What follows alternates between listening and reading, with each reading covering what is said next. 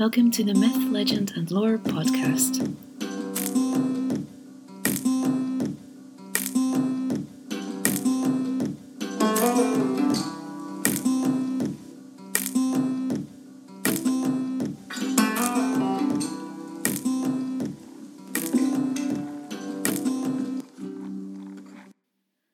Welcome to the concluding part of the Saga of the Volsungs from Padraic Colum's The Children of Odin. In the last episode, we were swept along with the tale of Sigurd's father, Sigmund, the deeds of the Volsung clan, and the deaths of the Volsung children by the hands of King Siggeir, all except Sigmund and his sister Signy. We learned of Sigmund's life as an outlaw in the forest, of his training of Signy's son Sinfiotli, and the vengeance the pair took on Siggeir's men as and when they could. We also heard of their transformation into wolves and why they vowed never to do so again. Vengeance was finally taken in the burning of King Siggeir's hall, but alas, Sigmund's sister and Sinfiotli's mother Signy perished in the blaze, choosing to die after all she had endured as Siggeir's wife. Sigmund was reunited with his wondrous sword Gram, and Sigmund and Sinfiotli returned to the hall of Branstock. The joy Sigmund knew was short lived, as the life of Sinfiotli was taken by the angry and murderous Queen Borghild, who Sigmund had wed. Broken and greatly saddened by the death of his comrade, Sigmund allowed no other to touch Sinfiotli's body. Carrying him through the woods to the shore, Sigmund came upon an old and curiously tall man who stood beside a boat. Telling Sigmund that he would take the burden from him, he beckoned the body of Sinfiotli to be placed inside. But before Sigmund could take a seat beside his dead comrade, the boat began to move across the water without the aid of a sail or oars. It was then that Sigmund realised the old man standing at the stern of the boat was Odin the Allfather. And now to the tale, where we rejoin Sigurd the Volsung as he rides through the forest with the sword Gram by his side and the golden helmet of the dragon's hoard above his golden hair. Brynhild in the House of Flame. The forest ways led him on and up a mountainside. He came to a mountain summit at last, Hindfell, where the trees fell away, leaving a place open to sky and the winds. On Hindfell was the House of Flame. Sigurd saw the walls black and high, and all around them was a ring of fire. As he rode nearer, he heard the roar of the mounting and circling fire. He sat on Grani, his proud horse, and for long he looked at the black walls and the flame that went circling around them. Then he rode Grani to the fire. Another horse would have been affrighted, but Grani remained steady under Sigurd. To the wall of fire they came, and Sigurd, who knew no fear, rode through it. Now he was in the courtyard of the hall.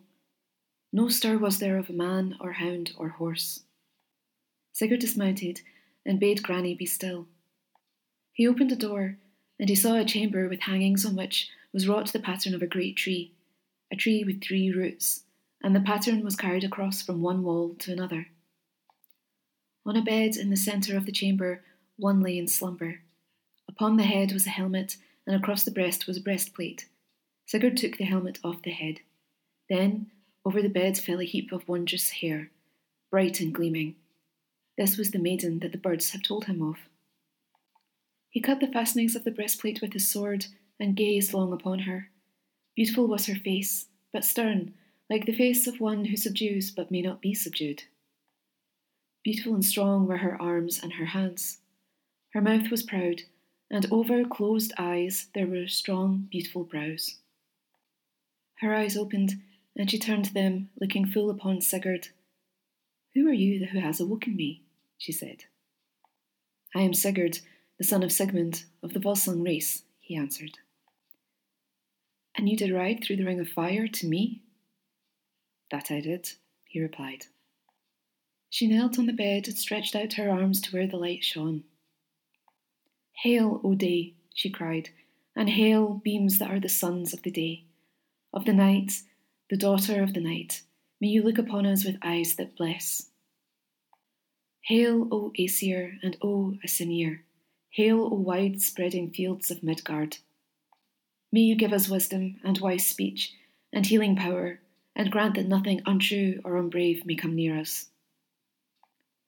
All this she cried with eyes open wide, They were eyes that had in them all the blue that Sigurd had ever seen the blue of flowers, the blue of skies, the blue of battle blades.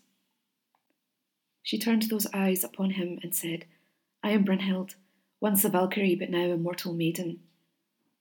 One who will know death and all the sorrows that mortal women know.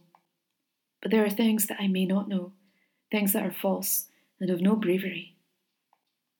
She was the bravest and the wisest and the most beautiful maiden in all the world. Sigurd knew that it was so. He laid his sword Gram at her feet, and he said her name, Brynhild. He told her how he had slain the dragon, and how he had heard the birds tell of her. She rose from the couch and bound her wondrous hair on her head. In wonder he watched her. When she moved, it was though she walked above the earth. They sat together, and she told him wonderful and secret things. And she told him, too, how she was sent by Odin from Asgard to choose the slain from his hall Valhalla, and to give victory to those whom he willed have it. And she told how she had disobeyed the will of the Allfather, and for that she was made an outcast of Asgard. Odin put into her flesh the thorn of the tree of sleep, that she might remain in slumber until one who was the bravest of mortal men should waken her. Whoever would break the fastenings of the breastplate would take out the thorn of sleep. Odin granted me this, she said that, as a mortal maid, I should wed none but him who was the bravest in the world. And so that none but him might come to me, Allfather put the fire ring round where I lay in slumber. And it is you, Sigurd, son of Sigmund, who has come to me. You are the bravest, and I think you are the most beautiful too, like to Tyr, the god who wields the sword. She told him that whoever rode through the fire and claimed her as his wife, him she must wed. They talked to each other fondly and the day flowed by them. Then Sigurd heard Grani, his horse, neigh for him again and again. He cried to Brynhild, Let me go for the gaze of your eyes. I am the one who is to have the greatest name in the world. Not yet have I made my name as great as my father's, and my father's father made their names.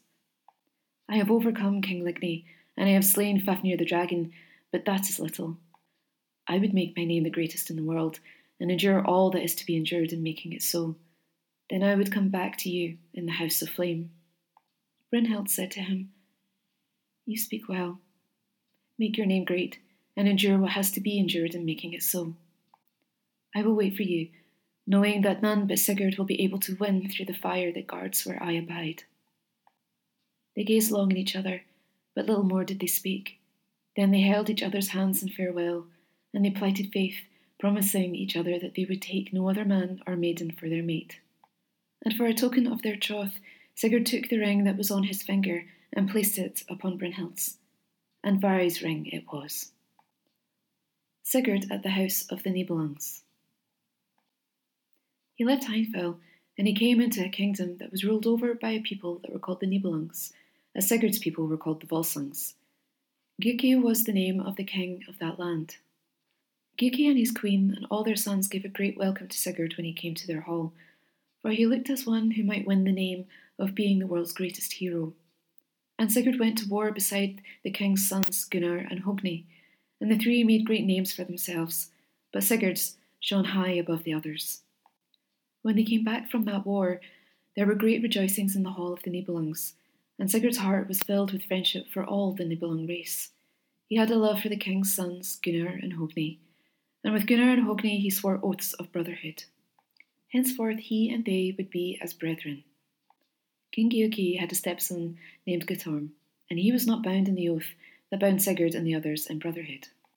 After the war they had waged, Sigurd spent a whole winter in the hall of the Nibelungs. His heart was full of memories of Brynhild and of longings to write to her.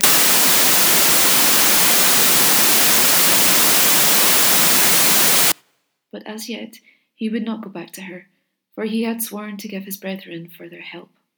One day, as he rode by himself, he heard the birds talk to each other, and he knew the words that they were saying. One said, There is Sigurd who wears the wondrous helmet that he took out of Fafnir's hoard.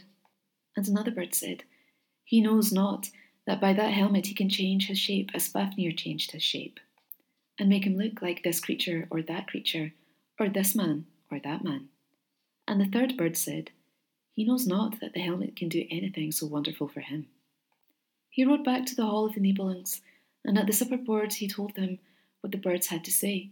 He showed them the wondrous helmet. Also, he told them how he had slain Fafnir the dragon, and of how he had won the mighty hoard for himself. His two sworn brothers who were there rejoiced that they had such wondrous possessions. But more precious than the hoard and more wondrous than the helmet was the memory of Brynhild that he had. But of this he said no word. Grimhild was the name of the queen. She was the mother of Gunnar and Hogni, and of the half brother Guttorm. And she and the king had one daughter, whose name was Gudrun. Now Grimhild was one of the wisest of women, and she knew when she looked upon him that Sigurd was the world's greatest warrior. She would have him belong to the Nibelungs, not only by the oaths of brotherhood he had sworn with Gunnar and Hogni, and when she heard of the great hoard that was his, she had a greater wish and will that he should be with one with the Nibelungs. She looked upon the helmet of gold and on the great arm ring he wore, and she made it her heart's purpose that Sigurd should wed with Gudrun, her daughter. But neither Sigurd nor the maiden Gudrun knew of Grimhild's resolve. And the queen, watching Sigurd closely, knew that he had a remembrance in his breast that held him from seeing Gudrun's loveliness. She had the knowledge of spells and of secret brews. She and she knew that she could make a potion that would destroy the memory that Sigurd held. She mixed the potion. Then one night there was a feasting in the hall of the Nibelungs. She gave the cup that held the potion into the hands of Gudrun and bade her carry it to Sigurd. Sigurd took the cup out of the hands of the fair Nibelung maiden and drank the potion. When he had drunk it, he put the cup down, and he stood among the feasters like a man in a dream.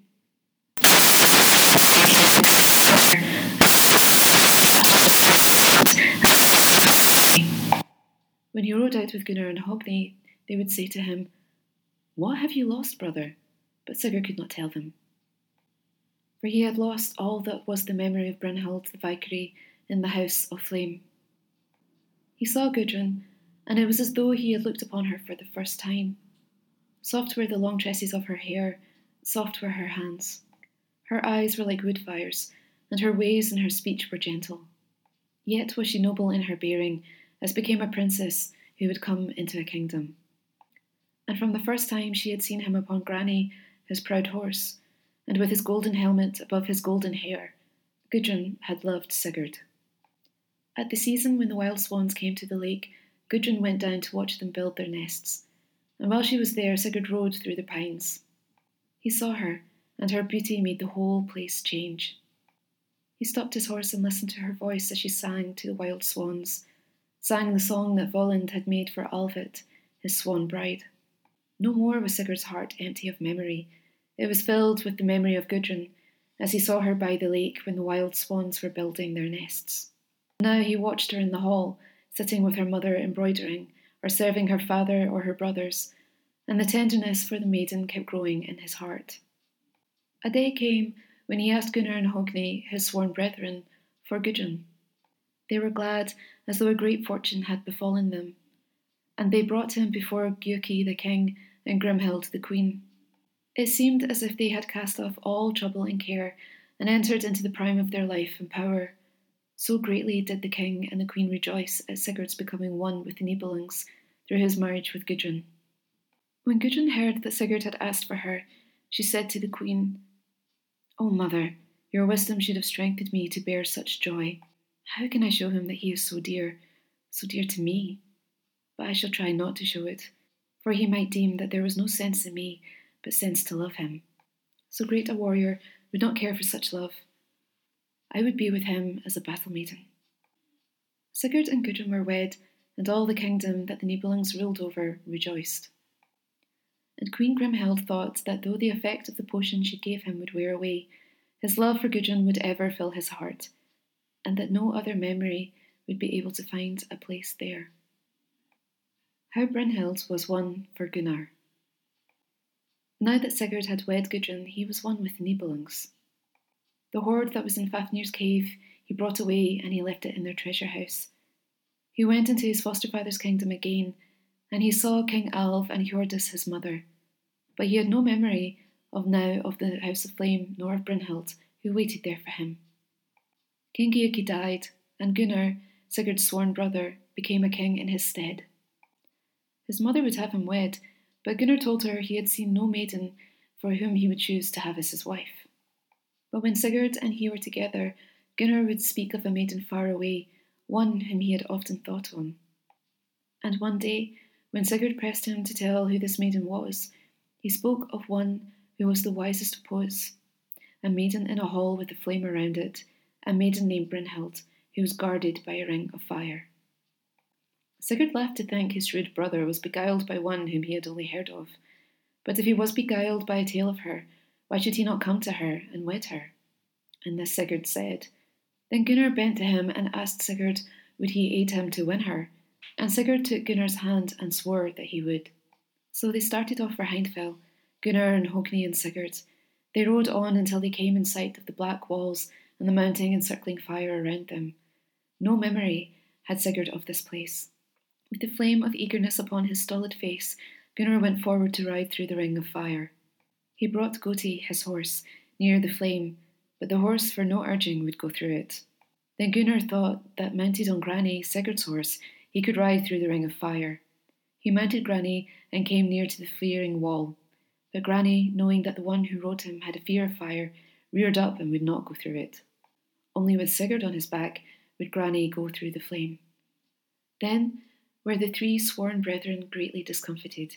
But after they had considered it for a long time, Hogni the Wise said, There is a way to win Brynhild, and that is for Sigurd to change shapes by the magic of his helmet with Gunnar.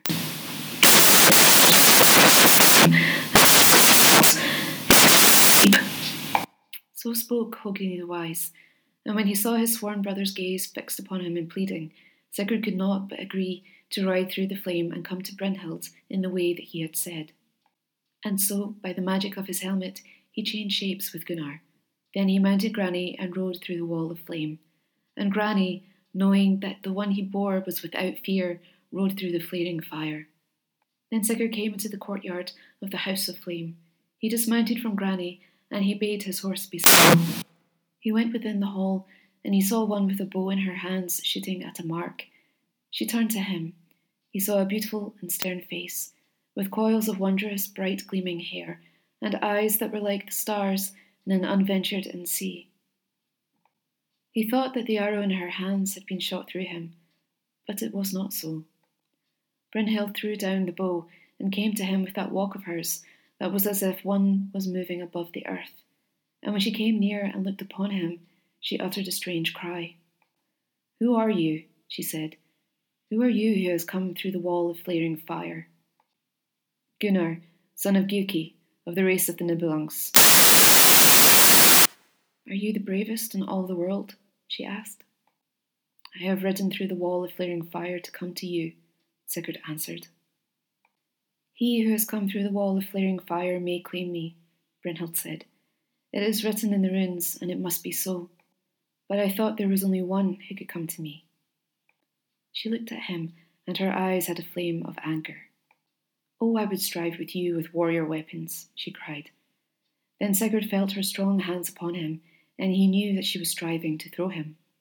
They wrestled, and each one was so strong that none could move the other.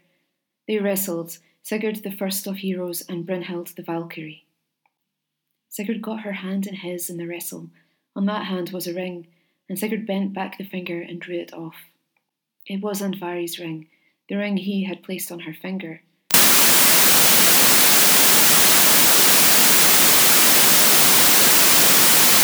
Then Sigurd lifted her in his arms and carried her to where Grani, his horse, was waiting.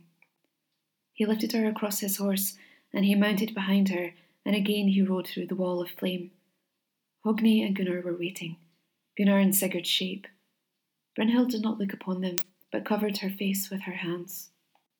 Then Sigurd took back his own shape, and he rode before Gunnar and Hogni to the hall of the Nibelungs. He went within, and he found Gudrun, his wife, playing with Sigmund, his little son. And he sat beside her, and he told her of all that had befallen, how, for the sake of the sworn brotherhood, he had won Brynhild the Valkyrie for Gunnar, and now he had striven with her and overcome her, and he had taken off her finger the ring that he now wore upon his own. And even as he spoke to his wife, the fume of the potion that Gudrun's mother had given him was wearing off, and he had memories of going to the house of flame on a day that was not this day, on of riding through the wall of fire in his own shape. And again, as on the night when he drank the potion that Queen Grimhild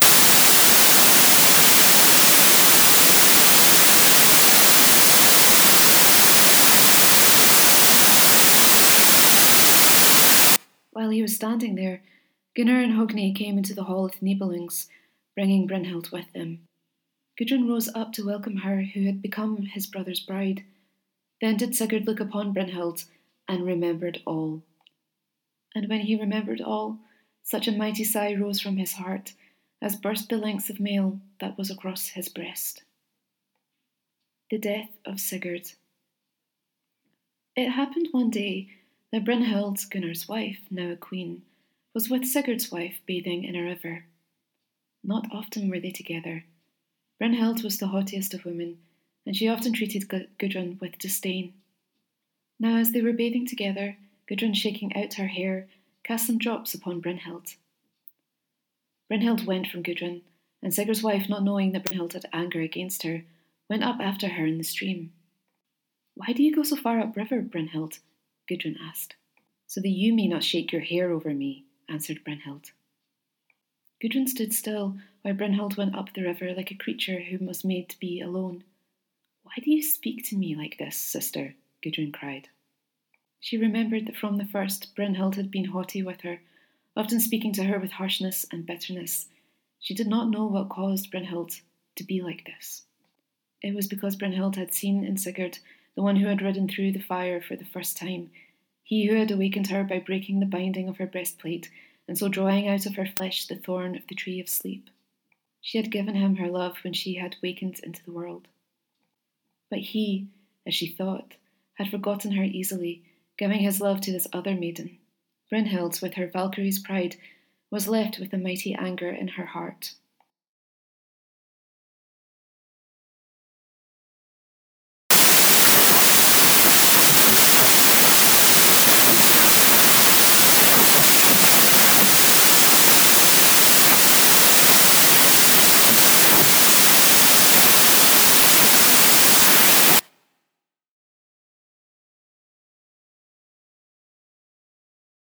He slew the dragon Fafnir, and won for himself Fafnir's hoard, said Gudrun. Gunnar rode through the ring of fire. Mayhap you will tell us that Sigurd did the like, said Brynhild.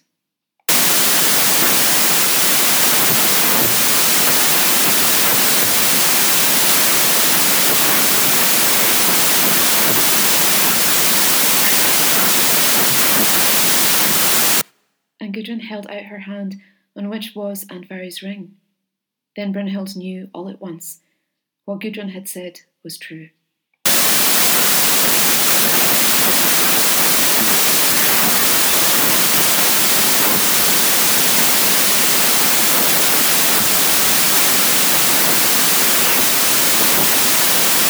Falsely she had been won, and she, one of Odin's Valkyries, had been wed to one who was not the bravest hero in the world and she to whom untruth may not come had been deceived.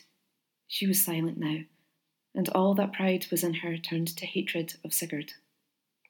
She went to Gunnar, her husband, and she told him that she was so deeply ashamed she could never be glad in his hall again, that never would he see her drinking wine, nor embroidering with golden threads, and never would he hear her speaking words of kindness.